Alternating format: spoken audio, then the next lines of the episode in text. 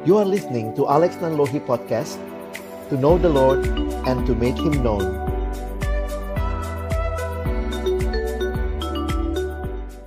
Untuk kepala kita berdoa sebelum kita membaca merenungkan firman Tuhan.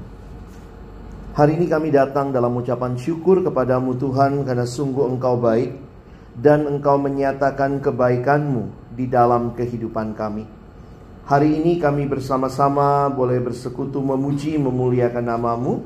Dan tiba waktunya bagi kami untuk membuka firman-Mu. Kami mohon ya Tuhan waktu kami membuka firman-Mu Bukalah juga hati kami. Jadikanlah hati kami seperti tanah yang baik Supaya ketika benih firman Tuhan ditaburkan boleh sungguh-sungguh berakar, bertumbuh Dan juga berbuah nyata di dalam kehidupan kami. Berkati baik hambamu yang menyampaikan firman setiap kami yang mendengarkan firman, Tuhan tolonglah kami semua agar kami bukan hanya menjadi pendengar-pendengar firman yang setia, tapi mampukan dengan kuasa dari rohmu yang kudus, kami dimampukan menjadi pelaku-pelaku firman-Mu di dalam kehidupan kami. Bersabdalah ya Tuhan kami umatmu sedia mendengarnya dalam satu nama yang kudus, nama yang berkuasa, nama Tuhan kami Yesus Kristus kami menyerahkan pemberitaan firman. Amin. Silakan duduk. Shalom. Selamat siang Bapak Ibu Saudara sekalian. Senang bisa ketemu lagi dan terima kasih juga untuk dukungan Bapak Ibu Saudara sekalian untuk uh, penahbisan saya. Um, bunga papannya nyampe gitu ya di sana dan terima kasih. Mungkin ada yang bertanya apakah saya sekarang tinggal di sana? Tidak, saya tetap di Jakarta. Jadi dalam pelayanan atau status kependetaan ada banyak opsi dan opsi yang saya uh, terima adalah menjadi pendeta dalam kaitan tenaga utusan gerejawi atau TUG yang ditempatkan atau yang mengajar di sekolah teologi di uh, Parapat itu sekolah yang didirikan Pak Mangapul Sagala. Saya sudah ikut membantu mengajar di sana sejak awal didirikan 5 atau uh, eh, 6 atau 7 tahun ya. Jadi kalau ditanya apakah saya sekarang tinggal di sana tidak, saya tetap di sini. Cuma dalam status kependetaannya dipendetakan berkaitan dengan sekolah teologi di sana. Jadi saya tidak memegang jemaat secara khusus, tapi saya uh, mengajar ke sana cuma setahun sekali sih ya. Uh, waktu-waktu kuliah intensif saya mengajar di sana.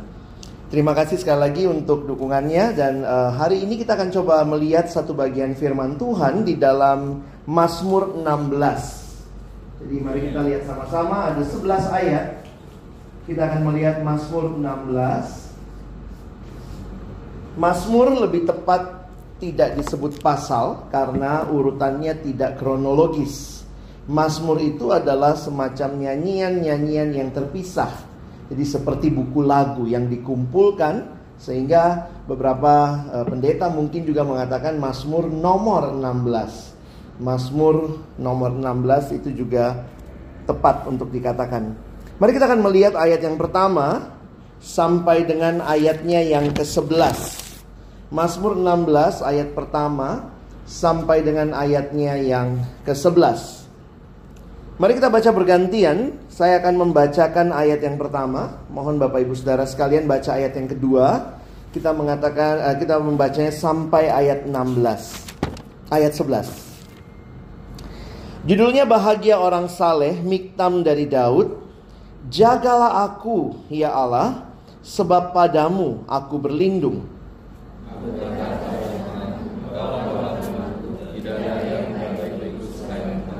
Orang-orang kudus yang ada di tanah ini, merekalah orang mulia yang selalu menjadi kesukaanku.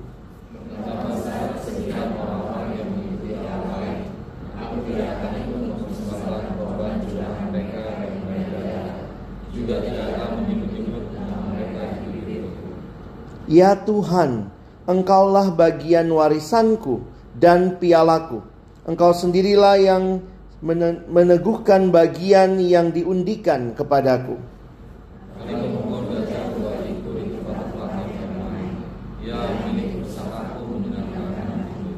Aku memuji Tuhan yang telah memberi nasihat kepadaku. Ya, pada waktu malam hati nuraniku mengajari aku.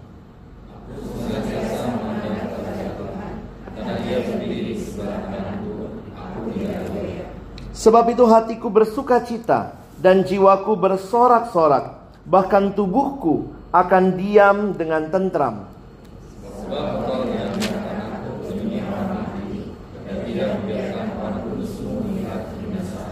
Engkau memberitahukan kepadaku jalan kehidupan, di hadapanmu ada sukacita berlimpah-limpah, di tangan kananmu ada nikmat senantiasa. Sedikit saya kasih latar belakang kalau Bapak Ibu nanti ketemu Mazmur, maka waktu kita membaca Mazmur, Mazmur lebih sering kita lihat ini adalah uh, sebuah aslinya Mazmur itu adalah lagu yang dinyanyikan. Kita biasanya kalau bicara Mazmur langsung bayangannya puisi. Memang bentuk dasarnya puisi, tetapi di dalam kebiasaan orang Yahudi mereka menyanyikannya. Sehingga tidak heran mereka menghafal banyak Mazmur. Jadi kalau kita perhatikan Mazmur-Mazmur inilah yang menjadi bagian dari ibadah mereka. Kalau kayak sekarang kita di ibadah nyanyi misalnya, nah pada waktu itu Mazmur inilah yang mereka nyanyikan. Jadi ada nomor-nomor tertentu untuk ibadah pagi, nomor tertentu untuk korban persembahan siang dan petang. Jadi itu kebiasaan pada waktu itu. Nah, Mazmur sendiri punya uh, keunikan karena ini adalah semacam lagu yang terpisah, tidak semua Mazmur ditulis oleh Daud. Orang langsung kalau Mazmur pikirnya Raja Daud, tapi tidak, tidak semua Mazmur ditulis oleh Daud dan Daud menuliskan Mazmur bahkan sebelum dia jadi raja. Jadi dia sudah banyak menuliskan Mazmur-Mazmur dan karena itu kita bisa melihat pengalaman hidupnya dia nyatakan lewat puisi yang ada di dalam Mazmur. Termasuk Mazmur hari ini, Mazmur 16. Ada istilah-istilah musik pada waktu itu. Kayak hari ini kita ketemu istilah miktam. Mungkin tanya apa sih miktam itu? Itu istilah musik, musical terms. Nanti kalau Bapak Ibu lihat lagi, Mazmur yang lain ada ada misalnya istilah sela. Itulah katanya ya tidak perlu dibaca karena itu adalah pause, berhenti. Nah, jadi ini istilah ini sendiri pun masih banyak diperdebatkan sampai hari ini, tapi yang jelas nampaknya ini musical term yang ada di dalam kitab Mazmur. Nah, bagian lain yang perlu kita tahu ketahui tentang Mazmur, tidak semua Mazmur bisa kita ketahui latar belakangnya. Karena Mazmur tidak mudah kita pahami latar belakangnya kecuali dikasih tahu. Misalnya Mazmur ini waktu Daud lagi dikejar oleh anaknya Absalom. Jadi banyak kali kitab Mazmur yang kita lihat itu tanpa konteks. Tapi kita bisa tahu kira-kira apa konteksnya waktu membaca isinya. Misalnya kalau Daud bilang ya Tuhan tolonglah aku, aku uh, lari bersembunyi. Oh berarti dia sedang dalam persembunyian. Tapi kapan? Dikejar sama siapa? Apakah dikejar Absalom anaknya atau dikejar orang Filistin? Kita nggak tahu. Jadi beberapa konteks Mazmur itu tanpa latar belakang. Nah, hal lain lagi yang perlu kita ketahui kalau Bapak Ibu ketemu Mazmur. Jadi waktu kita lihat Mazmur, kita pertama harus menentukan ini Mazmur jenisnya apa. Misalnya ada yang tergantung ya para para penafsir mengatakan paling tidak ada tujuh jenis Mazmur. Mazmur pujian, Mazmur ratapan, mengeluh, Tuhan tolonglah. Ada juga yang namanya Mazmur kutukan. Mungkin kita kaget juga, wih ada nih Mazmur kutukan gitu ya. Kayaknya bagus dipakai di kantor gitu ya, saling mengutuk begitu ya. Tapi itu ada doa kutukan nanti kapan-kapan kita belajar ya. Itu uh, memang satu bentuk uh, lagu mereka pada masa itu. Tapi yang menarik adalah mereka bukan mengutuk dalam pengertian uh, supaya mampus lo begitu ya. Tapi kutukan yang muncul adalah menyerahkan hak untuk membalas kepada Allah. Jadi kalau kita lihat mereka mengatakan kepadamu Tuhan hancurkan musuh-musuh kami. Jadi mereka menyerahkan hak untuk membinasakan itu bukan kepada diri mereka tetapi kepada Allah. Karena itu biasa disebut Mazmur kutukan. Ada juga yang namanya Mazmur kepercayaan seperti yang kita baca Mazmur 16. Jadi ini adalah sebuah bentuk doa percaya kepada Tuhan. Meyakini akan pertolongannya. Jadi biasanya pertama tentukan dulu atau Bapak Ibu bisa baca seluruh mazmurnya, tentukan jenisnya apa. Doa apa, doa pertolongan kah atau ada juga mazmur pengajaran, misalnya kayak mazmur 119 itu semua isinya tentang pengajaran. Nah, jadi sesudah kita tentukan jenisnya, lalu yang kedua kita perhatikan Mazmur atau puisinya orang Yahudi beda sama puisinya orang Indonesia tentunya ya. Tapi mereka punya minimal dua baris. Jadi puisi Ibrani minimal punya dua baris. Ada yang tiga, ada yang empat. Nah, kita bisa lihat kenapa di dalam Mazmur ditulis di Alkitab kita ada bagian yang menjorok ke dalam. Nah, itu biasanya dihitung satu uh, satu puisi misalnya ya ada ini A lalu kemudian ada anak kalimatnya ini B jadi mesti diperhatikan karena ini bentuknya puisi maka tidak selamanya ini menjadi bagian yang saling berkaitan langsung misalnya tapi ada tiga kaitan yang terjadi pertama bisa begini bisa jadi baris pertama itu sama dengan baris kedua jadi A sama dengan B. Kalau A sama dengan B, maka nggak usah dicari lagi artinya. Karena sama, cuma dia pakai bahasa yang berbeda. Contohnya coba kita lihat sebentar ya. Kayak tadi ayat yang pertama. Jagalah aku ya Allah, sebab padamu aku berlindung. Oh nanti saya mesti jelasin dulu yang bagian bawahnya ya. Bapak Ibu nanti bisa lihat misalnya hmm, Saya tadi lihat di ayat terakhir. Ayat 11 lah coba perhatikan. Ini muncul tiga baris. Engkau memberitahukan kepadaku jalan kehidupan. Di hadapanmu ada sukacita berlimpah-limpah. Di tangan kananmu ada nikmat senantiasa. Ini sebenarnya kan sama Jalan kehidupan Sukacita berlimpah-limpah Nikmat senantiasa. Jadi nggak usah dicari-cari perbedaannya. Itu adalah bentuk ekspresi puitis. Jadi bisa A sama dengan B, kalau tiga baris bisa jadi sama dengan C. Bisa juga begini. A berlawanan dengan B. Nah, itu paralelismenya ini yang ini namanya paralelisme bentuknya. Kalau ada kata tetapi, namun jadi itu biasanya A kontras dengan B. Itu bisa begitu. Nah, bentuk yang ketiga yang terakhir mungkin untuk kita bisa pahami, ada juga yang begini. A dilanjutkan penjelasannya oleh B. Nah, sebenarnya kalau Bapak Ibu lihat ayat pertama tadi itu model yang ini. Dia bilang, "Jagalah aku ya Allah, Sebab padamu aku berlindung. Jadi dijelaskan lebih jauh. Jadi kita perlu memahami pertama tentukan jenis mazmurnya apa. Yang kedua, perhatikan bentuk puisinya. Lalu yang ketiga yang terakhir, setiap kali ketemu puisi Ibrani, perhatikan meta, ah, sorry, imagery. Imagery atau bahasa Indonesia-nya penggambaran ada banyak penggambaran-penggambaran yang diberikan oleh puisi. Karena ini adalah bukan cerita, bukan narasi, maka dia biasanya kuat dengan imagery. Ada dua bentuk imagery dasar. Yang paling dasar dua bentuk. Pertama, kalau Bapak Ibu ketemu imagery, dia pakai kata seperti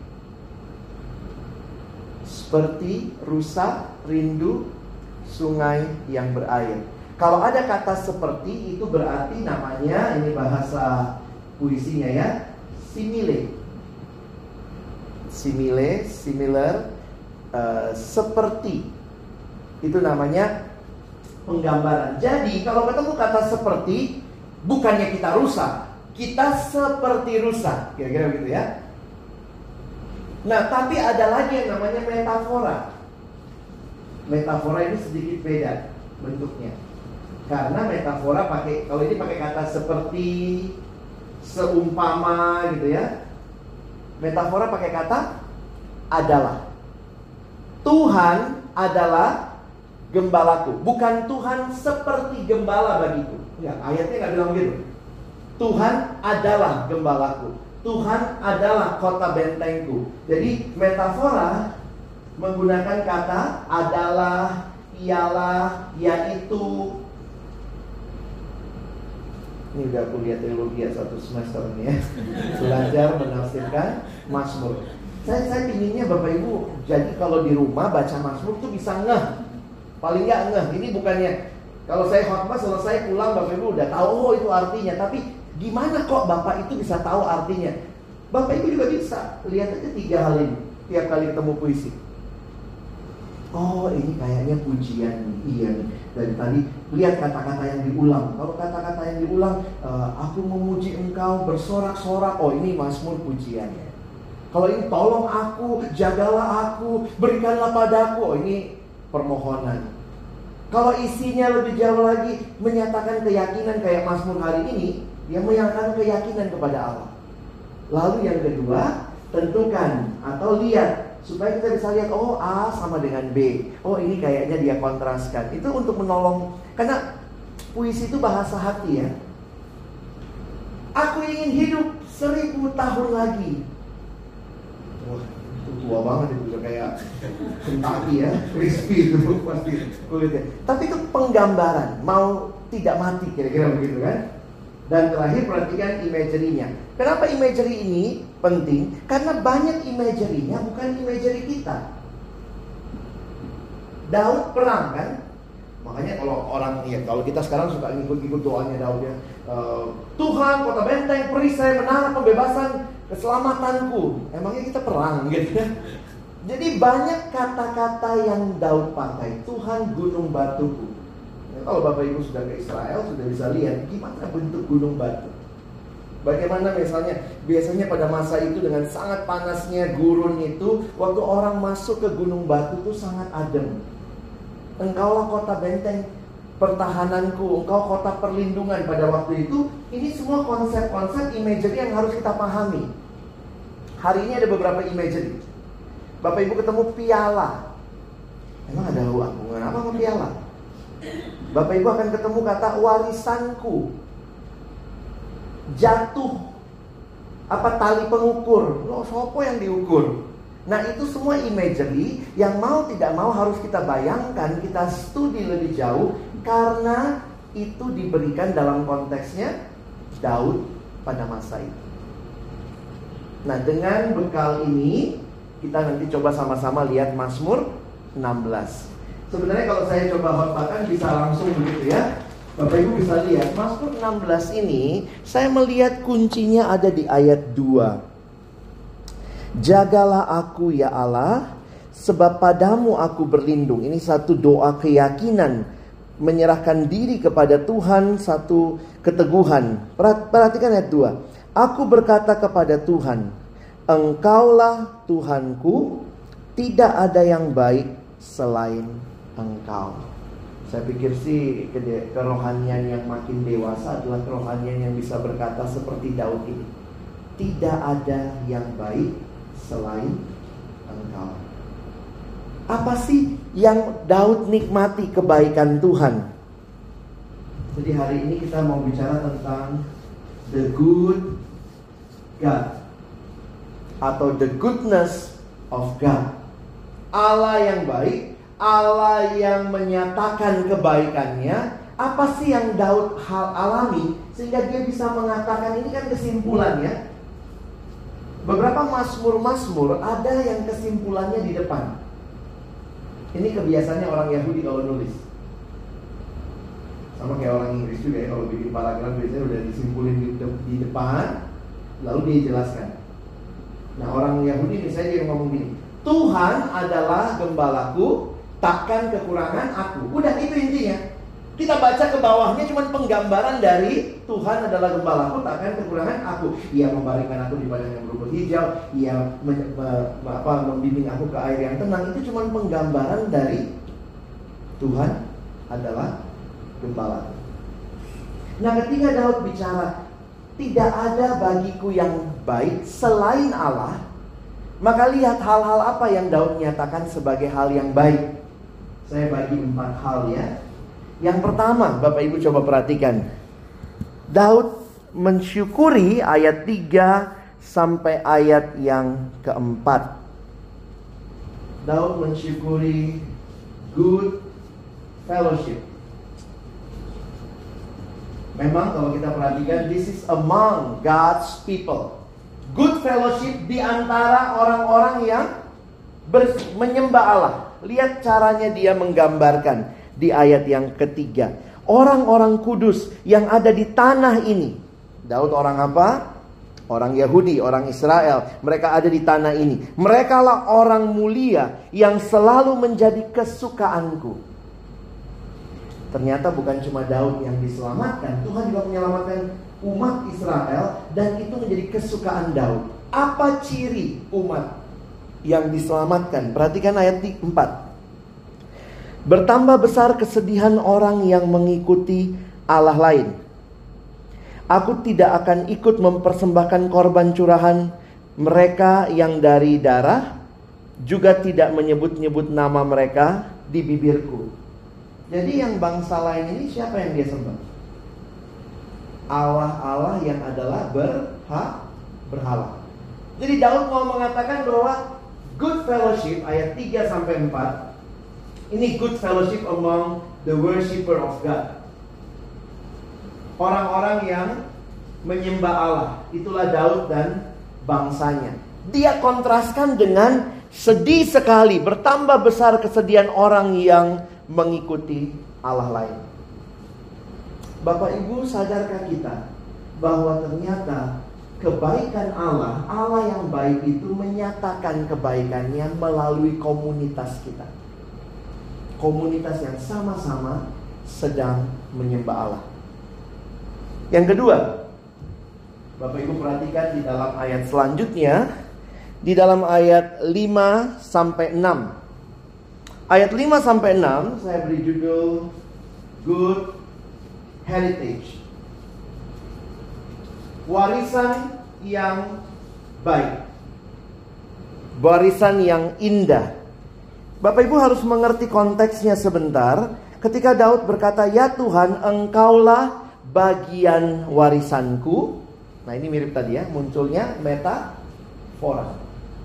Engkaulah bagian warisanku. Kata yang sama yang dipakai untuk tanah Israel.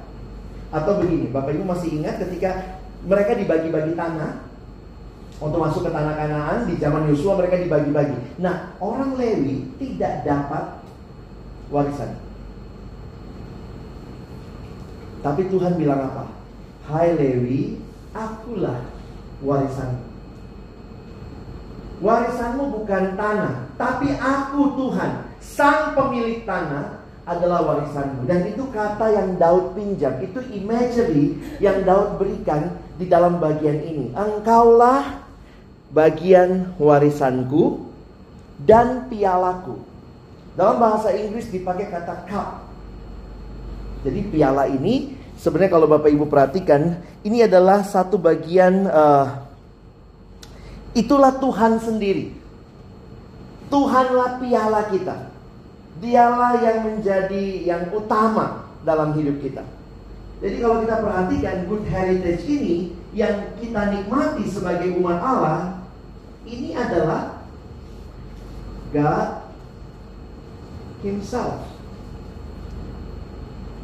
Yang menjadi bagiannya Daud bukanlah berkat Allah saja, tetapi Allah sendiri, Sang Pemberi berkat.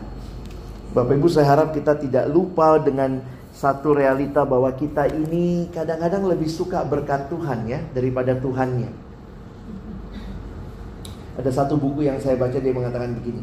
Kalau kita ditanya apa sih yang baik, apa sih yang indah bagi kita, dan dia bilang kita akan melis semua hal-hal indah, pemandangan, keluarga, uh, pekerjaan mungkin kalau kita suka dengan kerjaan kita, kita bilang kok suasana kota Jakarta kalau kita suka dengan itu. Jadi dia mengatakan when you list all the good things, then try to ask. Coba tanya, mungkinkah hal-hal itu jadi jelek? Pemandangan yang indah, tahu-tahu tsunami, porak-poranda. Keluarga yang indah, tahu-tahu berantem, jadi nggak indah. Jakarta yang aman-aman dan damai, tahu-tahu jadi demo, rusuh, pulang cepat. Sehingga dia mengatakan apa?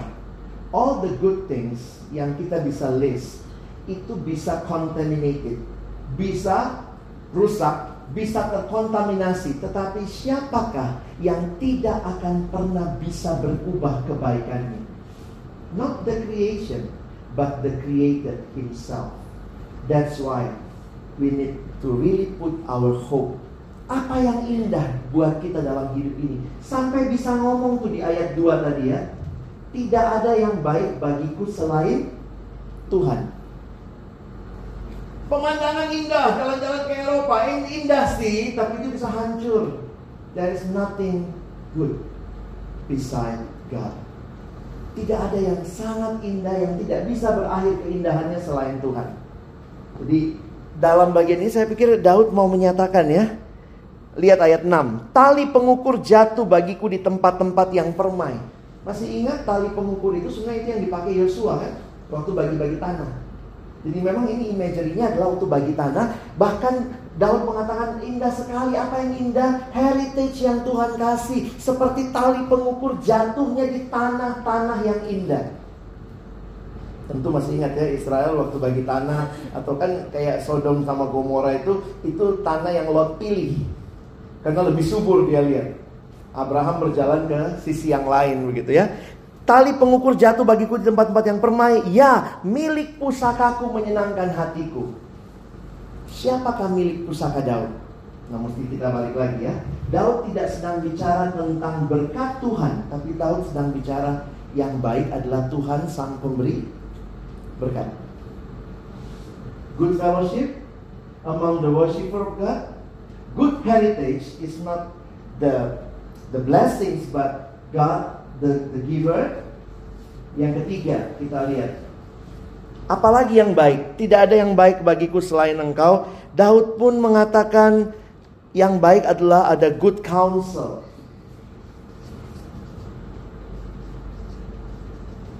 Ayat 7 sampai 8. Bapak Ibu lihat sebentar di Alkitab kita.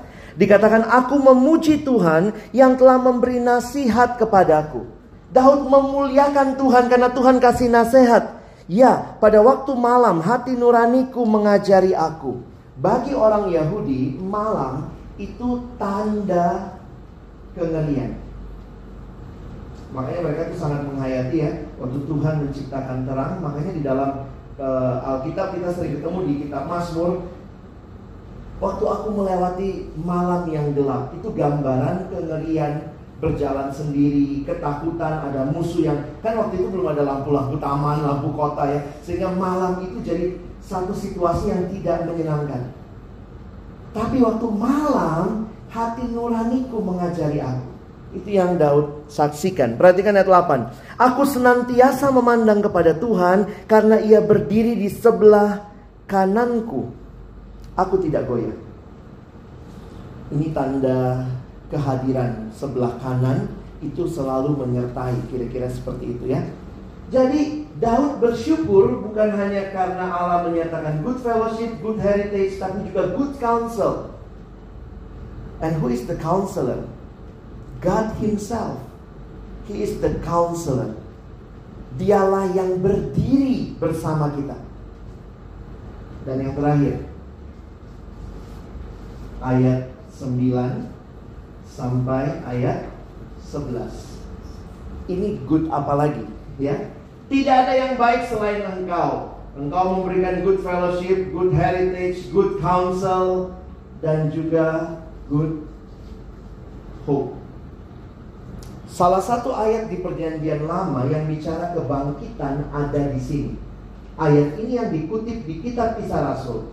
Jadi kalau ditanya apakah perjanjian lama bicara juga kebangkitan? Ini salah satu ayat yang biasa dipakai. Sebab itu kata Daud ayat 9. Hatiku bersuka cita dan jiwaku bersorak-sorak. Bahkan tubuhku akan diam dengan tentram.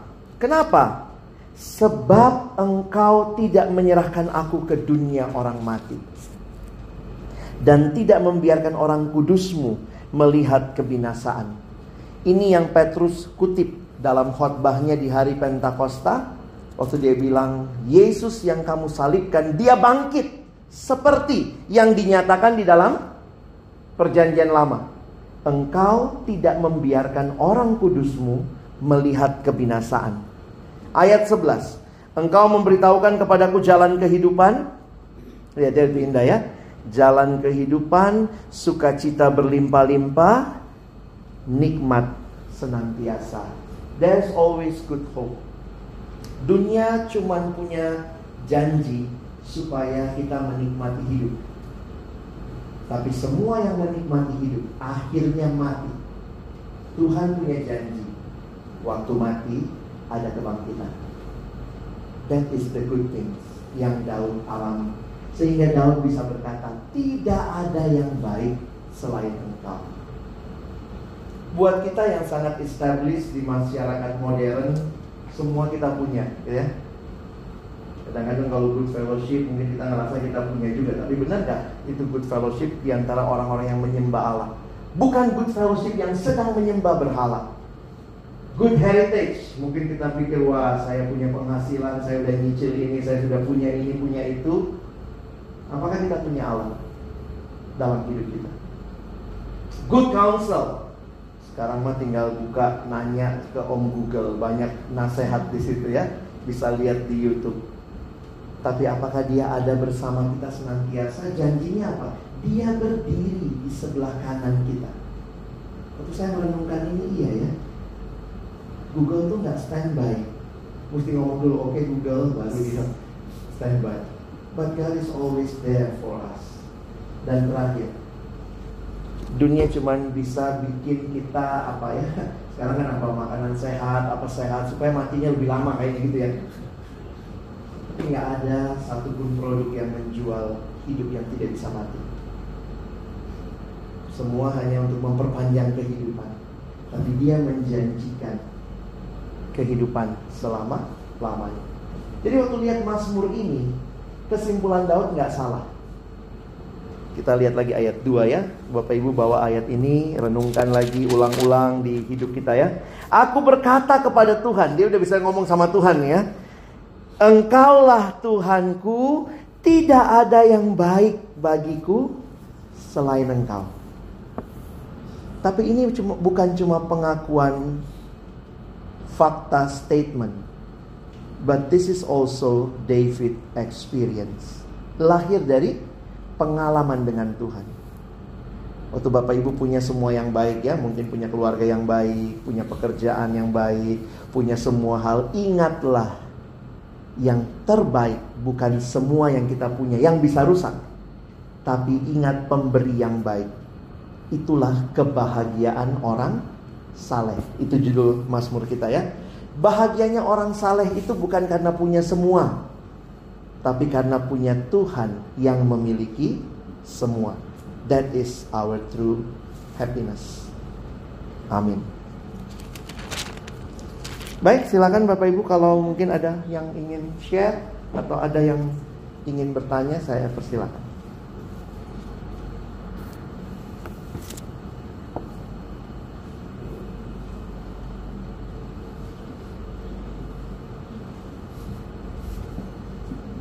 Silakan Pak. Kalau masuk tadi, Iya. ungkapan isi hati berupa puisi ya, Iya. eh, dan pengalaman dalam itu sendiri. Eh, Kalau dari menjadi kanonikal kitab dia benar-benar dia bukan seorang nabi kan. Oh. Kanon perjanjian lama itu sudah sebelum Yesus lahir sudah demikian adanya. Jadi kalau kita perhatikan orang Yahudi sudah punya kanon perjanjian lama. Nah, nampaknya mereka memasukkan ini dalam kaitan dengan Daud sang raja. Termasuk beberapa kitab seperti Rut. Kitab Rut itu kan sebenarnya silsilahnya Daud. Tapi ternyata itu dalam sejarah umat Allah itu dikaitkan dengan uh, ya pekerjaan Allah yang besar saya lihat dalam kaitan. Jadi memang bukan bicara nabinya, tetapi bicara tentang siapa yang dituliskan dalam cerita itu dan itu baginya uh, bagi orang Israel penting. Jadi waktu Yesus lahir pun Yesus Alkitabnya persis sama seperti PL kita. Alkitab yang Yesus punya sudah sama seperti PL kita karena uh, waktu kitab terakhir di perjanjian lama kitab Maleaki. Nah, habis Maleaki ini kosong nih. Orang Israel punya yang namanya 400 masa 400 tahun mereka bilang ini masa gelap. Jadi setelah Maleaki sampai datangnya Yohanes Pembaptis kan itu dihayati sebagai suara yang berseru-seru di padang gurun itu jaraknya 400 tahun. Jadi dalam 400 tahun itu sebelum ini kita melihat bahwa orang Yahudi sudah punya Alkitab PL kita. Cuma urutannya berbeda. Dan karena itu waktu Yesus lahir pun Yesus juga sudah baca uh, makanya ada satu penulis namanya Philip Yancey. Dia mencoba menghayati gimana waktu Yesus baca perjanjian lama. Dia tulis buku The Bible Jesus Read. Apa yang Tuhan baca? PL gitu ya. Ada pertanyaan lain?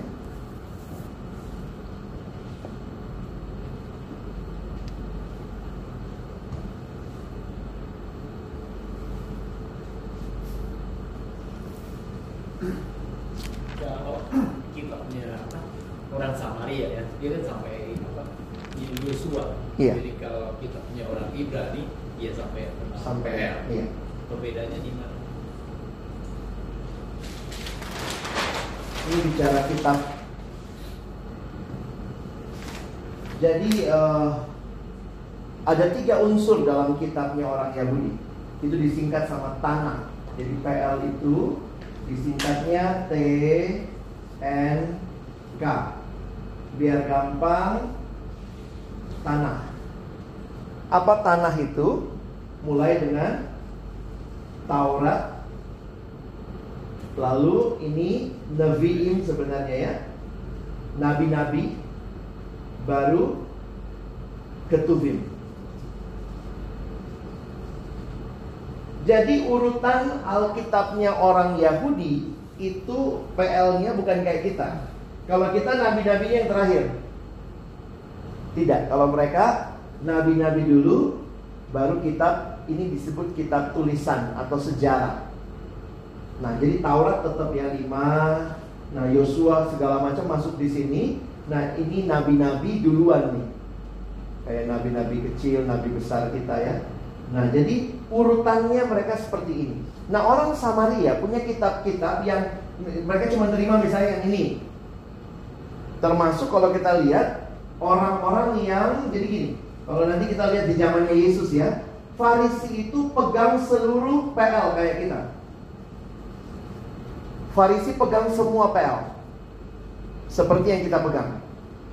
Kalau Saduki dia tidak percaya semuanya. Dia cuma percaya kitabnya Musa. Nah, dia cuma percaya lima kitab Taurat. Jadi waktu itu yang namanya Mahkamah Agama kayak DPR-nya zaman itu DPR rohaninya orang Yahudi, Mahkamah Agama itu isinya ada Farisi. Jadi Farisi itu satu, jangan Bapak Ibu pikir ini sama nih. Ini beda, beda kelompok nih. Ada yang namanya, jadi anggaplah ya ada Golkar, ada PAN, ada PDIP ya. Nanti Bapak Ibu bisa lihat lah yang mana. Farisi itu PKS-nya kali. Farisi itu yang ketat sekali dengan hukum Taurat. Ya, Farisi ini dia per- dia pegang seluruh PL. Saduki dia cuma pegang lima kitab Taurat. Saduki ini banyakkan imam. Jadi kira-kira kalau imam masuk partainya Saduki. Nah, siapa yang mimpin mahkamah agama? Itu dalam ketentuan harus imam. Jadi pemimpin mahkamah agama hampir selalu atau selalu orang Lewi. ini maksudnya Saduki Kan Mahkamah Agung mesti imam ya, makanya imam besar Kayafas, uh, imam besar ini ya, itu imam tuh. Maka itu Saduki. Nah, mereka ini yang kerjasama sama pemerintah Romawi. Saduki ini sangat terbuka sama Romawi. Kalau Farisi agak jaga jarak. Jadi bayangkan di DPR-nya waktu itu begini kondisinya ya. Sebelum kita pelajari DPR kita, ini DPR-nya mereka. Ada lagi satu fraksi namanya Selot. Selot ini anti penjajah. Selon ini yang angkat senjata perang. Buat mereka mesti kalahkan Romawi. Jadi bayangkan waktu itu satu kerjasama sama Roma, satu uh, suka sama Roma. Eh, ini ini ini nggak suka sama Roma, ini sama kerja sama sama Roma, ini netral netral aja. Tapi bayangkan demi mematikan Yesus, membunuh Yesus, tiga-tiganya kompak loh menjatuhkan Jokowi. Jadi kalau saya belajar sejarah udah ada di Alkitab Allah. Mirip nih. Bisa tiba-tiba bersatu loh padahal beda beda teologi. Ini ini musuhan nih. Ini musuhan sebenarnya. Kenapa? Karena ini Saduki tidak percaya kebangkitan. Farisi percaya kebangkitan. Dari mana asalnya? Kenapa ini nggak percaya? Karena dia cuma terima lima kitab Taurat Musa. Dan dia bilang begini, baca di lima kitab Taurat Musa, ada nggak kebangkitan? Oh Elisa membangkitkan, jangan lupa Elisa itu kitab isi ini. Nabi. Nabi. Jadi buat orang Saduki tidak ada kebangkitan. Buat orang Farisi ada kebangkitan, kenapa ada kitabnya? Tapi kitab itu nggak diterima sama Saduki. Makanya Saduki datang sama Yesus, lalu nanya, dites Yesus kan, kalau misalnya ada yang menikah terus mati, dia menikah, suaminya mati, uh, lalu dia nikah lagi, terus lalu mati lagi, terus nikah lagi, tuh siapa banget tuh cewek. terus kemudian mereka poin pertanyaannya nanti waktu kebangkitan katanya ini kan kayak mau ngecek Yesus. Kalau benar ada kebangkitan yang mana istrinya? Eh, yang mana suaminya? gitu ya. Uh, jadi kalimat Yesus menarik tuh. Yesus menjawab ada kebangkitan dari kitab apa? Gak mungkin Yesus jawab dari kitab para nabi karena mereka nggak percaya kan? Yesus bilang, nah ini kalimatnya menarik kan Bapak Ibu lihat ya di Alkitab. Yesus menjawab tentang kebangkitan dari kitab Taurat. Kok bisa? Nggak ada cerita kebangkitan kan? Yesus bilang begini, di Alkitab Perjanjian Lama, lima kitab Taurat, dia disebut Allahnya Abraham, Allahnya Ishak, ya. Allahnya Yakub. Apakah dia Allahnya orang mati? Langsung mereka bilang tidak. Berarti kamu percaya ada kebangkitan. Di dalam lima kitab Taurat, Allah diperkenalkan sebagai Allah Abraham, Ishak dan Yakub. Udah mati semua nggak ini? mati. Kenapa tetap disebut namanya? Nah itu bagi penghayatan orang Yahudi berarti kamu sendiri percaya ada kebangkitan. Kenapa tetap bilang itu Allahnya Abraham, Ishak dan Yakub. Dia dan ingat dia bukan Allah orang mati kan? Dia Allahnya orang hidup. Wah, saya bilang ini TOP itu secara teologis ya. Dia jawab persis dari kitab yang kamu terimanya ini. Memang gak ada cerita ada yang bangkit, tapi kamu sebut Allahnya masa itu Allah orang mati? berarti ada kebangkitan. Memang ceritanya nggak sejelas itu kalau bapak ibu baca apaan sih Yesus ngomongnya. Uh, uh, tapi saya kasih uh, penjelasannya supaya bapak ibu bisa paham. Jadi uh, gitulah ya kalau memang mau bersatu demi mendukung siapa gitu. Ngeri juga tuh waktu itu ya. Bisa tiba-tiba terjadi. Kan Simon dari Jairus Oh bukan Mbak, Simon dari Kirene. Nah, tidak disebut dia selot. Tapi salah satu murid Yesus adalah Simon orang selot. Jadi murid Yesus ada ada partai ini nih. Unik juga tuh. Saya waktu mikir ya. Jadi di luar sana kan murid Yesus ada partai selot? Ada. Yang nggak ada nampaknya ya Saduki. Farisi mungkin ada, tapi nggak tahu juga siapa ya. Yang lain nelayan gitu. Tapi ada satu pemungut cukai, orang kantor pajak. Siapa namanya? Matius. Matius ini kalau kantor pajak berarti dia kerjanya sama Romawi. Gimana waktu belajar tentang bangsa dan negara? Satu Simon, jadi mungkin Simon paling ciong sama Matius ya. Yang satu sangat pokoknya mesti matikan Romawi. Satu dong, eh, gue dulu kerja loh sama dia, gitu ya. Saya lagi mikir gimana kalau Yesus lagi PA ya? lagi PA tentang bangsa dan negara. Yang satu bilang pokoknya kita mesti merdeka. Yang satu bilang yang penting kita hidup. Jadi pemungut cukai nggak apa-apa. Jadi menarik. Yesus sendiri kelompoknya mix. Oke, ada lagi?